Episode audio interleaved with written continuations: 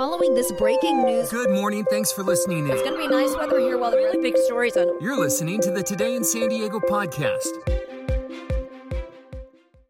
Good morning, everybody. It is Friday, November 5th. I'm Marianne Kushi. The Chula Vista man accused of killing his wife, Maya Millete, who has been missing since early January, was denied a request for bail.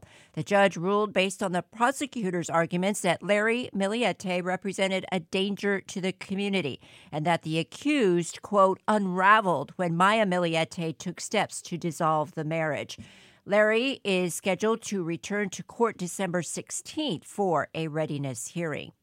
Tens of millions of Americans who work at companies with 100 or more employees will need to be vaccinated against COVID 19 by January 4th or get tested for the virus weekly under these government rules. OSHA said companies that failed to comply could face penalties of nearly $14,000 per violation.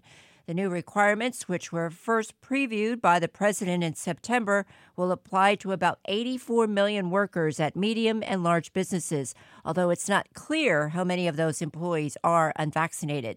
Vaccine mandates have been generally accepted in our region. Here's what some whom we talked to in San Diego had to say. I honestly think it's a subject of personal choice. However, they should be willing to get tested weekly if they're not willing to get the vaccine. You've got to think about the other people that you're around.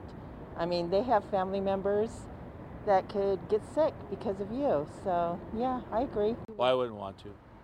She's been vaccinated. I won't. People that have been vaccinated die too. It's the way it is. People that don't, don't also. if some do.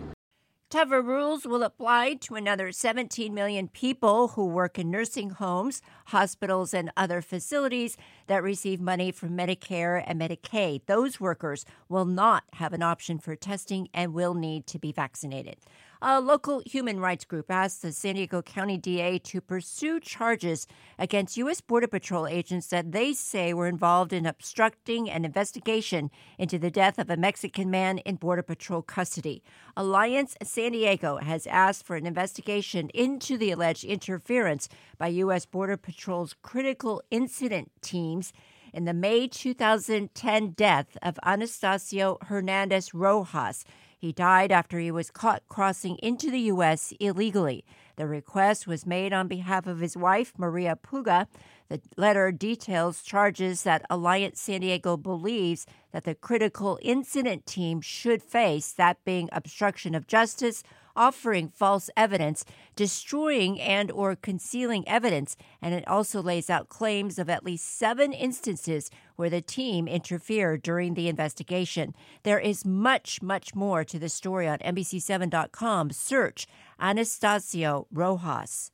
The 2021 Breeders' Cup World Championships is on this weekend, Saturday and Sunday at the Del Mar Racetrack. A total of 196 horses, including a record breaking 56 from overseas, have entered the competition.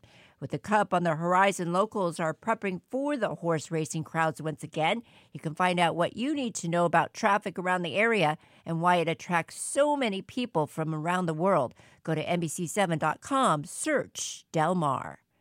Now, here's Sheena with a look at your weekend forecast.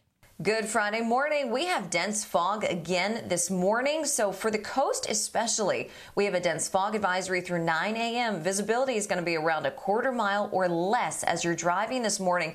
So be very careful on the roads. Drive slower. Give yourself more distance between your car and the car in front of you. And also have the low beams on. The visibility is going to be pretty reduced in a lot of spots. As we head through the day, though, we'll see gradual clearing at the coast with highs in the low 70s. Wave heights at the beaches today will be elevated. Expect the surf to be around four to six feet, with some sets near seven feet in southern parts of San Diego County and dangerous rip currents. For the inland valleys today, we'll be seeing mostly sunny skies this afternoon with highs in the low 80s. Mountains will be in the mid 70s and deserts around 90. This weekend, though, is going to be nice. Tomorrow is going to be maybe a degree or two cooler than today. Still, tomorrow we could be seeing some dense fog in the morning mostly sunny by the afternoon. On Sunday, we'll be just a little bit cooler than that with some more cloud cover. And don't forget, this weekend, we fall back one hour. Sunday morning, you're going to gain an hour of sleep, but your sunrise and sunset will both be earlier. Marianne? SeaWorld San Diego is honoring those who serve or have served in the U.S. Armed Forces during their Red, White, and Blue Salute event. The two week tribute runs from now until November 14th. The park is opening each day with a flag ceremony and national anthem. In addition, SeaWorld is recognizing veterans at orca and dolphin presentations during the two weeks. Go to NBC7.com, search SeaWorld San Diego. Well, now that Bob Melvin is in place, who is staying and who is going off the Padres roster? With some really difficult and important decisions ahead, the guys, that being Darnay and Derek, assess the possibilities in the latest episode of On Fire, wherever you get your podcasts. And we said we'd remind you about this, so don't forget to set your clocks back one hour at 2 a.m. on Sunday. Hope you enjoy that extra hour of sleep. Thanks for listening, everybody. I'm Marianne Kushi. Have a great weekend. Thank you for listening to Today in San Diego. For more from our team, search NBC San Diego wherever you listen to podcasts. And be sure to give us your feedback by leaving a rating and review.